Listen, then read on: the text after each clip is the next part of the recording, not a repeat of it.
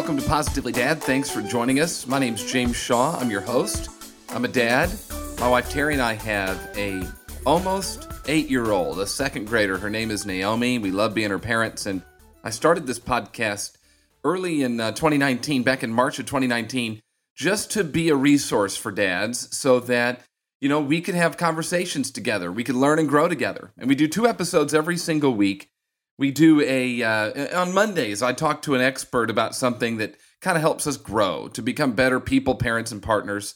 And then on Thursdays, I do what we call a dad talk episode. And that's where I talk to a dad about being a dad. And that's what you're listening to today, one of those dad talk episodes. I'm excited about today's episode because we're going to talk to a dad that I've been listening to for quite some time because I have an eight year old. And uh, maybe you've heard as well. His name's Kenny Curtis. And he happens to be on in the afternoons on Sirius XM's Kids Place Live. And it's a fun station, plays lots of fun kid music, very friendly when you're out and about in the car and maybe you're listening. And, and one morning, Naomi and I were on the way to school. We were listening to Absolutely Mindy in the morning, like we do just about every day. And they were talking about uh, big families and fostering and adopting and all this stuff. And Mindy mentioned that uh, Kenny Curtis, the afternoon guy, has has five kids, and then they had been fostering kids, and they ended up adopting two of those kids that they fostered. And I thought that's a story right there. I mean, talk about a big family. And maybe we could get some perspective from Kenny. So I reached out to him. He said he'd be happy to be on the show. And that's what we're going to talk about today. He and his wife and their journey of their five kids, along with fostering 12 and now adopting two more. It's an amazing story. You're going to learn some great stuff. So let's jump in and talk with him. Kenny, thanks so much for joining us on Positively Dad. Hey, I'm happy to be here. Thank you so much for having me. Yeah, my pleasure. We're excited to have you. And of course, you know, people might go, "Oh, I know that voice." Maybe they hear you on Kids Place Live or or on the podcast you do for National Geographic Kids. And uh-huh. yet, I wanted to have you on to talk about your family because you've got an, a really interesting story. Tell us a little bit about your family. We have a tribe. We have a tribe. Uh, well, it, really, it all goes back to to my wife and I, and and the fact that we we really enjoy being parents and just being around kids. It's kind of become I hate to start speaking French, but our raison d'etre. Because I, I just think it's one of these things that, you know, you find out what you're good at eventually in life. And uh, we discovered we were good with babies, particularly my wife, who is an amazing human being. I think to really give it context, we have to go back to 1992 when my second son, my second oldest son, was born. Uh, his name is Morgan, and he, he was diagnosed uh, with autism before everybody knew what autism was. I mean, back in the early 90s, we knew the movie Rain Man, and that's about all we knew of autism. Mm-hmm. Literally, when we found out he was autistic, people kept I kept asking us if he was good at numbers and stuff. Yeah, and and, and it's not like that at all. He, he's a delightful kid, uh, delightful person, I should say. But he's you know he's he's autistic with the capital A. He he doesn't talk much and uh, you know he goes to a day program and lives at home with us but he's not self-injurious or anything but all of this essentially launched uh, my wife and i specifically my wife kim on a journey to really uh, discover you know how to handle a disability and how to work a family around someone with such a profound disability and uh, so my wife stopped working uh, and at that point became the president of the local autism society, the local chapter of the Autism Society of America, and really threw herself into it. We uh, did an in- intensive in home behavior uh, modification therapy program that is essentially what is now currently taught in schools and done in schools with a lot of kids uh, that have the diagnosis that is at Morgan's level, but back then was not we had to negotiate with our school system we had to do 40 hours a week in home with you know therapists that were friends and that we paid out of our own pocket. It was crazy. And yeah. my wife organized all of this. And once things really worked out for morgan and and we got him on a path where we were comfortable with him i think kim was sort of at a what's next point. And it was literally something as simple as we moved into a house that had an extra bedroom and it, Kim had been wanting to explore foster parenting for a long time. We had talked about it, and she's so great with babies. So we said, you know what? Let's let's let's look into it. And that was in about 2004 or five. Started in four, but the process takes a while. If you if you're a foster parent or an adoptive parent, you know there's a lot of paperwork, a lot of training you go through that set us on a path to uh, potentially adopt. But we were we are starting as a in the foster to adopt program, and we wound up with um, about a dozen foster children, uh, and then we adopted the last two, and and we're currently taking a break because now we have grandkids too. So it's a little nuts around here. That's just, I mean, it's wild. So you and your wife had five kids of your own. Mm-hmm. Then you fostered 12 throughout the years. You adopted two, so seven kids. And how many grandkids do you have? Currently three. Wow. Well, congratulations. So thank you. Thank I you. mean, it's just, it's got to be, it's probably been just a wild couple of decades. It, it well, it really has. I mean, children, you know, kids are the most wonderful. It's it's one of the great gifts of my life to have backed into children's programming when I did, eh, because kids are the best audience in the world. They're completely honest with you. They're totally genuine. They will literally say, you know, uh, we used to do this thing. I, I, used to do a local kids radio show in Washington D.C. back in the '90s, and uh, we had a live audience. And I would ask the kids if there was any questions, and, and every once in a while, somebody would raise a hand and say something like, "Yeah, can we do something that isn't boring?" yeah, I mean, they're totally honest with you. They're like, you know, but at the same time, so a kid will come up to you and say, "You're the funniest person I've ever heard in my entire life," and you mm-hmm. know that in that child's six years, you are the funny. At that moment, it's totally genuine. Yeah. They they mean it hundred percent, and that's one yeah. of the great things about that audience. But also, it's great to reach kids with parents intact because it's great to remind all of us as parents that that connecting as a family can be a thing. And in, in a world where we're all looking down so often at our phones, and I include myself in that category, unfortunately. When we all look down so often, it's nice to find a way to look around and to be together. Well, how are you purposeful about that then? If if you you're raising five kids, mm. one mm. autistic, you've got mm. kids coming in and out as you know you're going through the foster stuff, and how how were you able to really connect as a family?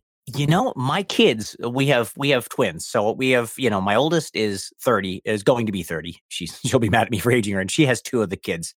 And then I have our son Morgan, and then we have my son Andrew, who is 22, and then we have twins, Devin and Molly, who just turned 21. And those are our bi- five biologicals. And then, you know, our adopted children, Malia is uh, 10 and Sean is eight. And the biological kids will tell you that it's dinner time, that that was the thing that that made everything. We always had dinner together. We always sat around at the same time together, and it's and it's only because of the gift of my wife being willing to be a stay at home mom. If you're if you have a stay at home parent in your family, you have no idea what a gift that is. The gift that you give your children, your spouse. It is even financially. I mean, today we had a snow day here, and they and my daughter was telling me on the phone, well, how do how do how do families do it when two parents work? Like, you know, how do you do this?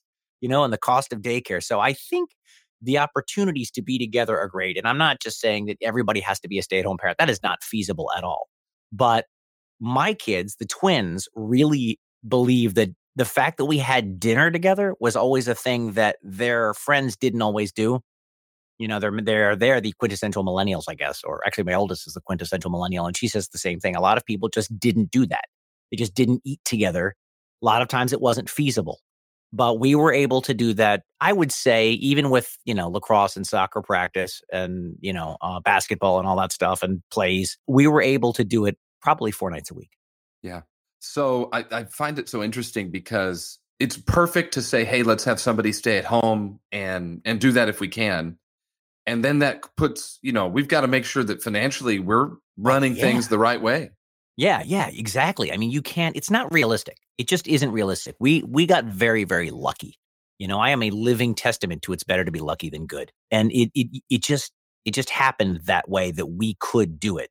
But i think there are choices that we don't realize we are making and actually i shouldn't say we i'm going to say this from my experience specifically there are choices that i don't realize i'm making when it comes to, oh, I'm just going to pick up this phone or, oh, I'm going to go and I'm going to do this or I'm going to do that. And it's something I don't really care that much about. And at that same time, I to be doing something with the people in the house with me right now. And as a family, we're very lucky that we, I'm lucky that my kids actually like me and or seem to anyway. They put up with me and and don't mind hanging out and hanging around with us. But I think that eh, the ability to create an in, an infrastructure, as it were, starts with the willingness to connect. And I think that ability to connect is most important or is most realized when you take a second to realize that sometimes you are choosing not to connect. And yeah. I speak very specifically to me. And I'm really talking about like looking at my phone because I am, I have to put my work and my phone and, you know, Twitter away. You know, mm-hmm. yeah. I have to put it away from me. And if I don't, I'm going to look at it all the time.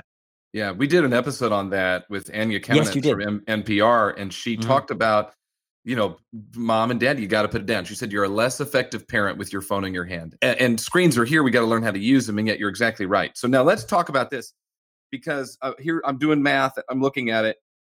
30, 22, and 21 year old twins, then a 10 year old. And uh, Correct. Uh, how old was the 10 year old when you adopted? From birth. We adopted okay, we right. adopted Malia in October of uh, 2008 and Sean in November of 2012. So we okay, have, but we've had them both. We all of the foster kids that we adopted were babies, were infants. Babies. My wife uh, is is a baby whisperer, and all of them except Sean, all of the babies we fostered were born addicted. Uh, we were wow. willing to take addicted infants, and some of them, some of them we only had for a weekend. I mean, I say we we fostered twelve kids, but really some of them we had for a weekend while they were getting placed. We were willing to do that, and it it's an amazing experience, but so hard. Uh, the the one of the hardest things I've ever had to do was we the first foster child we had we had for a full year, his first full year of life, and then we had to put him in the car and send him back to his mother, who had been in a halfway house. The beautiful thing is that the mother has been clean since then and mm-hmm. and the father and uh, she stays in touch we're facebook friends and uh, that young man is now 13 years old and has two as a younger sister and a younger brother and it gives us the perspective of seeing how we could help a whole family and not just get another kid for ours i mean that I, I, i'm speechless almost. I feel like you and your wife have been saving these kids uh, no you know i thank you but eh, look, if I was good at building houses, I might work for ha- Habitat for Humanity. That's what I mean mm-hmm. when I went back to you. You sort of play to your strong suits. You do what you're good at. And I, I, I found something that we were good at. We're good with kids. And I, I think the ability to make a difference in that way by doing what you enjoy and what you're good at, that's, you know, that old thing. You, you see it on social media all the time, that Venn diagram of, you know, what you love, what you're good mm-hmm. at, what makes you mm-hmm. money, that whole thing. Yep. Aside from the makes you money part, this was this was as close as we were going to get to that sweet spot. Right. And uh, and it's a it's been a beautiful thing. I think it really is important for our our kids, our family. I mean, my daughter Malia asked me. We were just talking the other day. She's like, "Are we gonna, are we gonna be foster family again? Are we gonna have any more, you know, foster babies?" And and you know, we we've put it on a hold uh, right now because, um, well, we had decided to take a break from it when after we had adopted Malia, but we're still in the system for an emergency placement. And Sean was literally an emergency call for us. They didn't, the hospital was, it was literally like a no room at the inn situation. He was in a, a, a cart in the hospital because he actually didn't have any anything medically wrong with him. They just didn't have any room in the NICU at the time. Mm. So uh, Kim started going and visiting him, and we took him home right away. And uh, you know, we he has a great relationship with his birth mom, as do we, and uh, we were able to adopt him and bring him in the family. So that was we were very lucky there. Yeah, it's a great story. It's a great story. It is. I'm curious about an 11. So you have an 11 year difference between Malia and your twins. And you talk about how you're connecting and all that kind of stuff. What have you noticed different now that you've got a 10 year old and an eight year old in your house? Now that your other five children are you know gone outside of Morgan, who's still with you. What have you noticed mm-hmm. differently about how you connect and how you spend time together? I think you know it, there is the it takes a village to raise a child. That saying, you know, for us, it, it really only takes a village if you have a village, you know. And we have a village. We have a small town. Actually, we have a basketball team. So that's the the great thing is that we always somebody's always here if you need somebody. If you need a babysitter, if you need somebody to what, and there and my youngest two have a large group of people to look up to you know i just you know had hip surgery. My son wants to is is playing basketball on a rec basketball team. Well my son my older son his older brother came out came over yesterday and shot hoops with him. I can't do it right. you know what i mean? But yep. he can you know and it's it's it's that whole story about you know the sun and the moon where you're still getting the sunlight even if it's dark because you're getting it from the moon. Light bounces love is the same way you know? And i think we were able to have a family that can sort of express that as far as what's actually different logistically man, almost everything. I mean, social media has changed so much. I, I know for a fact that if Fortnite had existed when my oldest son, Andrew, or my son, not my oldest son, but when my son, Andrew, who is 22, when he was a little kid, he would never have left the television. I mean, because he's a video game fanatic. And he now has a, a baby daughter and hasn't gotten into it because he doesn't have the time. But it's one of these things where you just, it's, it's eye popping to me, the amount of media that we get exposed to uh, that we're not even aware. I know I keep coming back to this and I really didn't plan on that, but that's, I, I think that's one of the biggest differences. Also, the amount of opportunities that our kids have for things to do. I mean, even you know, certainly from the difference between my oldest, you know, who was you know uh, born in 1990, and these littles right now, it's it's tremendous. They just they have so many more resources. You go to class and there's the digital chalkboards, mm-hmm. you know, uh, the the interactivity that you can have. It's it's really amazing. So not all of it is bad, but it's just so completely different. It's a new age. Yeah, it is. That's why we got to teach our kids. I have an almost eight year old, so you know we we see it too, and it's just um, yeah, it's totally different. It's totally different. I'm curious what advice you'd give to dads who are thinking, okay, maybe foster is something we should look at. Go to the training with an open mind, because I if you if the training if you're interested, you should learn something about it. But you got to go to a session and talk to somebody because they're not going to sugarcoat it. At least not in my not in my neighborhood. They didn't sugarcoat it. They will tell you honestly. They will give you pretty much the worst case scenario. And if you're up for it and you think you can do it, it's great. I mean, there's little things like you got to make sure you have fire extinguishers and you know locks on the cabinets and you know things like that and you know um smoke detector i mean you got to smoke detectors anyway but things like that uh, there's the logistics but there's the, uh, obviously the most the biggest priority is to make sure that you as a family, not just parents, but as a family, are willing to bring in another child. We stuck with infants because there was a need for people to take drug addicted infants, and we were good with babies. And it also, honestly, is easier. If you can put up with a crying baby, that takes eh, that's easier to me than a than dealing with a you know um, an eight or a nine year old that might have some history of abuse that DSS doesn't know about at that point. Mm-hmm. Mm-hmm. Because when a child is coming into foster care, uh, sometimes the foster care system doesn't know what their history is. And so you really don't know what you're going to get in that respect. When you get a baby and they're born addicted, you know what you're going to get. They're going to cry a lot. It's going to be tough, but you know what you're going to get. And so for us, it made a little bit more sense. Uh, but I think to for parents who want to learn more, learn more but actually don't make up your I go there to explore to to to actually get more information before you say, "Hey, we really want to do this." Because you may want to do it now and then when you learn what the options are, you may not. There are adoption organizations that are private, by the way, not just we went through our, you know, we I live outside of Baltimore in between Baltimore and Washington. I live on the edge of Baltimore County. So we work through the Baltimore County Department of Social Services.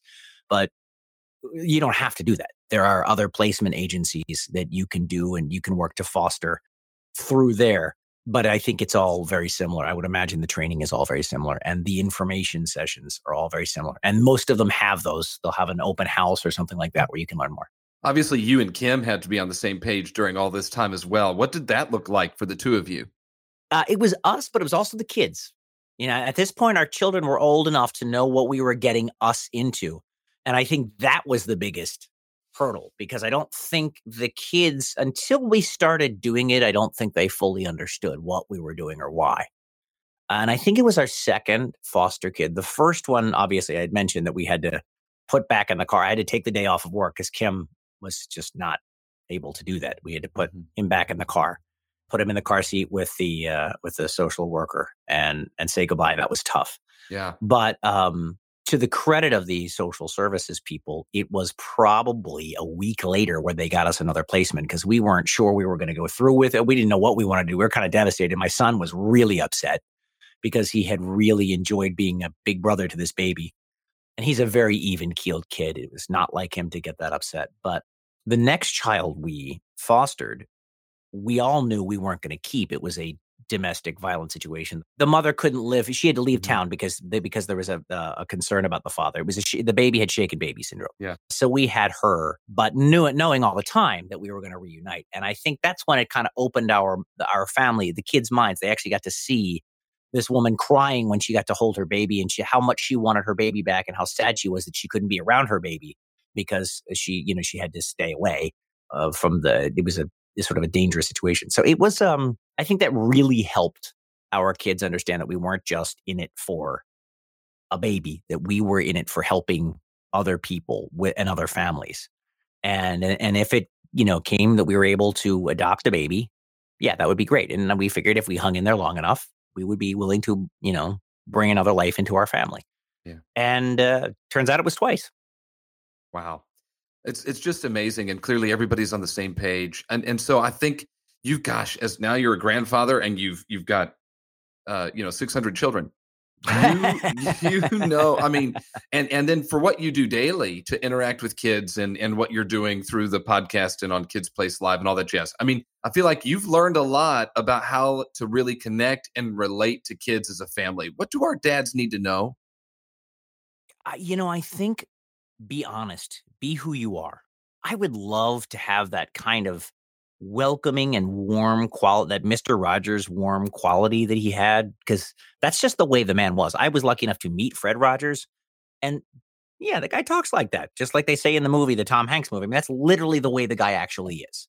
Uh, and I've known that for for decades and was fortunate enough to realize that you have to be who you truly are. But to be honest with your kids and others, because because kids have very very accurate BS meters. They don't know what they're smelling, but they know something smells off if you're not genuine to them. And I really believe that the more you can be open and honest, you know, to yourself, and that uh, that'll help you be open and honest to them. So don't just just don't try to be something you're not. Uh, although occasionally the stupid joke that always goes a long way with kids, um, right. or at least with my kids. or voices. They love voices, little ones. Sure, exactly. Yeah, I mean, fooling around, having a great time, but but you know, again, if that's not who you are, and you try to force it, it's just going to seem weird. You know what I mean? It's just just be who you truly are, and and and you know, feel what you actually feel at the moment, and and I think the kids will respond to that appropriately. And I've been lucky enough to be in a job where, you know, we talk and interact live with kids regularly.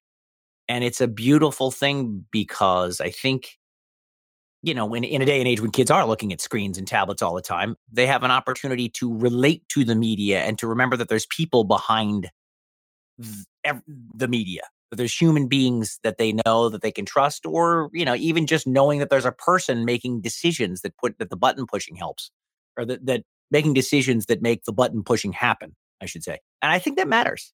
I think it's important. So I, I think for any parent that's out there that is you know, hoping to imp- increase their communication level or skill with their kids. Practice, practice, practice. Just don't stop. Give. Just don't stop trying. Don't give up. Is there anything that you and Kim are real purposeful about when it comes to, you know, staying connected and engaged with them, or is it just naturally you're just good at that? I think we try. I mean, Kim, we we do a lot of, you know, we did a lot of research with with the the infants and the babies, but with our children and with our kids now as they get older. I think the important thing is to spend time having a conversation with them regularly, to actually talk. I mean, there is constant talking in my house. I mean, it's unbelievable. Like, at least there's at least two conversations happening, even when there's just us. My daughter Malia is just naturally reticent. She's just a very quiet kid, and no, nobody else in the family can relate to that. We're like, what's mm. going on with her? You mm-hmm. know, and she's, mm-hmm. but she doesn't miss a trick. She listens. But, you know, we're all cut from the think while you're talking cloth as opposed to listen first and then speak. So it, it's kind of different. But I, I think just engaging, just engaging and being around everybody is, is, I think it's a practice that has become a habit for us. What's the, I guess, as we wrap up, kind of the, the one thing you want these dads to know? I think the most important thing for being a dad is that there isn't, don't be defined by anything. Just be who you are, just be there. My father told me before he passed away, he told me that, you know, he said, one of the things that you've learned very early on that I didn't learn, although I, I would disagree, was that he's like 90% of being a dad is, is showing up. Just be there. And I guess back in my father's day, a lot of that was very true. Mm-hmm. But if you take what it, depending upon what you mean by by showing up and being there if you take that to the next level it's very very true just be present be there when you are around your kids especially be there uh, because we we take the at least I do take the hunter gatherer. I got to provide for the family thing very seriously, and you know you got things going, you got work, you got business, you got whatever you have. Um, but your kids aren't going to be kids for long, and I know that's a cliche, and everybody says it, but your kids need you to be there right now for whatever moment they're in. They need you to acknowledge that, and and I think it's different for dads than moms because moms are assumed they will be there. You know, kids go to moms, but for your dad to be there, it's like he chose to be with you. And that makes a huge difference for a kid.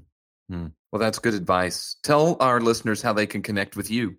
I have a show on Kids Place Live on Sirius XM, the kids channel, channel 78. It's weekday afternoons from 3 to 5 p.m. East Coast time with an encore play from 8 to 10. You can reach me on Twitter uh, at Kenny Curtis Talk. And I have a podcast with National Geographic Kids currently called Greeking Out, which is a uh, kid friendly retelling of Greek myths. And you can check me out there as well.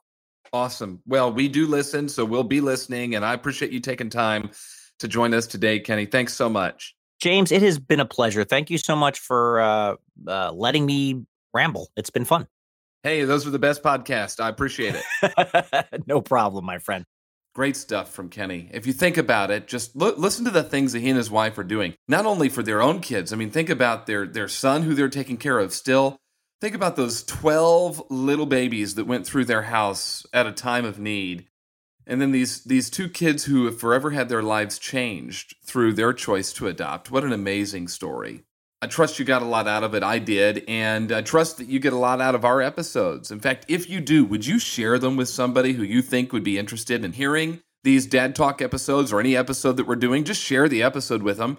And then if you would rate us and review us wherever you're listening, we love five stars and we love your comments. You know, we're coming up on the one year anniversary of Positively Dad, and, and I'm just blown away by the number of people who are listening the numbers are bigger than they've ever been, and we know that we can reach so many more people. And all of our growth has been completely organic. It's from people like you who are sharing this message with other people. So thank you for doing that. And then if you'd follow us on your social media pages, we're on Facebook, Instagram, and Twitter. Just search at Positively Dad, and you'll find us. And uh, we'd love to connect with you there. Finally, if you or someone you know would like to be a guest on the show, reach out to me and let me know. James at positivelydad.com. Thanks so much for listening. We'll talk to you next time on Positively Dad. Bye bye.